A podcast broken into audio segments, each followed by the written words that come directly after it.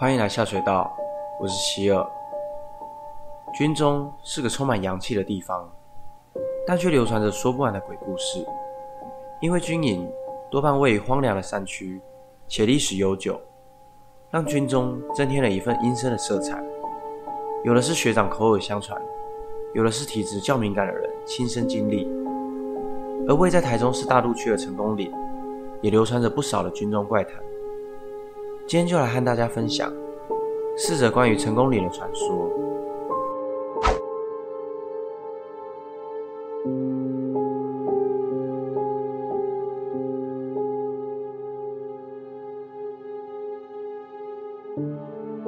成功岭是占地广大新兵训练中心，历史超过八十年。而在成功岭，也有一个不成文的禁忌：每个刚入伍的新兵。都会被班长交代说，没事别到西侧的厕所，尤其是在晚上。相传，在几十年前，曾有一位女子在恳亲会时，到成功岭探望正在服役的男友，却被两名按耐不住的新兵拖到西侧厕所里玷污了。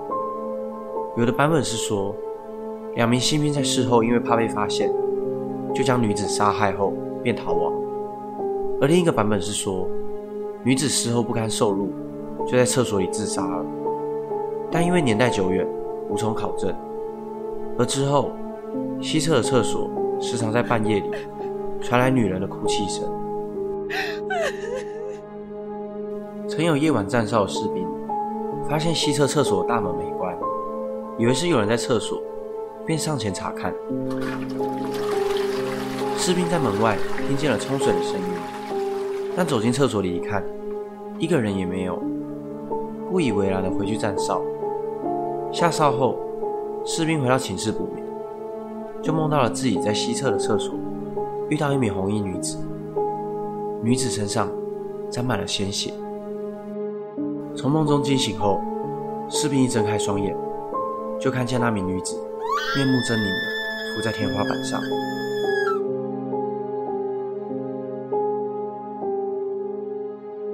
新兵日记》是二零一零年的台湾军教片，以新兵入伍训练为主题，主要拍摄地点正是成功岭，在二零一零年七月二日首播，平均收视率高达百分之八点五，在第四集播出时，更是创下台湾连续剧史上最高收视率的纪录。因为这集拍到了连剧组也难以解释的画面。这集的剧情是两名新兵叶大同与杨海生。在夜晚被处罚洗厕所时，遇到了超自然现象，而镜头似乎也拍到了不寻常的东西。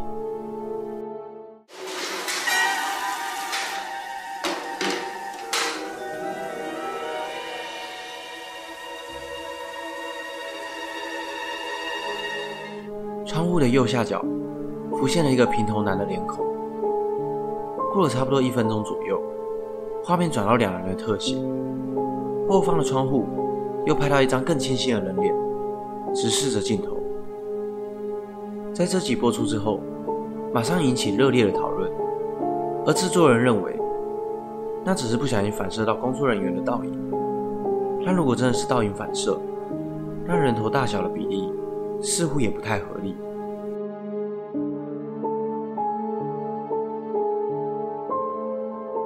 早期。在成功里的四号门外，晚上都会有一个老伯骑着脚踏车来卖肉粽。这位老伯是个老农民，没有其他家人。站哨的卫兵也都会向老伯捧场。直到某一天晚上，老伯骑着脚踏车来卖肉粽时，意外被军用卡车擦撞到，但卡车驾驶也没有发现。老伯昏迷之后，掉到了排水沟里，但没有任何人发现。而接下来的每个晚上，在四号门外，依然会听见老伯叫卖的声音。小马嘎，小马嘎。几天后，一个站哨的卫兵一如往常向老伯买了肉粽，但他觉得这次的肉粽味道和以往不太一样，吃了一半就不吃了。赫然一看，才发现肉粽里面长满了蛆，马上吐了出来。打算明天跟老伯反映此事。隔天，行军的部队经过了四号门外，才发现了老伯的尸体，沉尸在排水沟里，已经约莫两个礼拜，而腐烂的尸体上面爬满了蛆。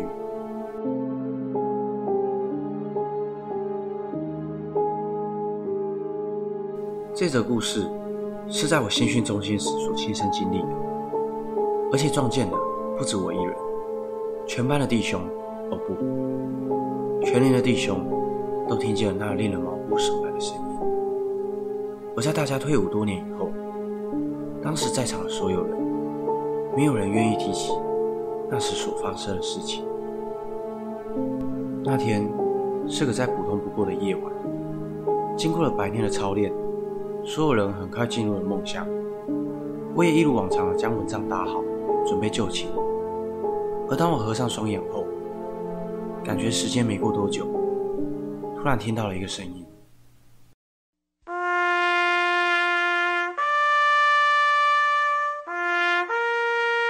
现在时间，动六动动，部队起床。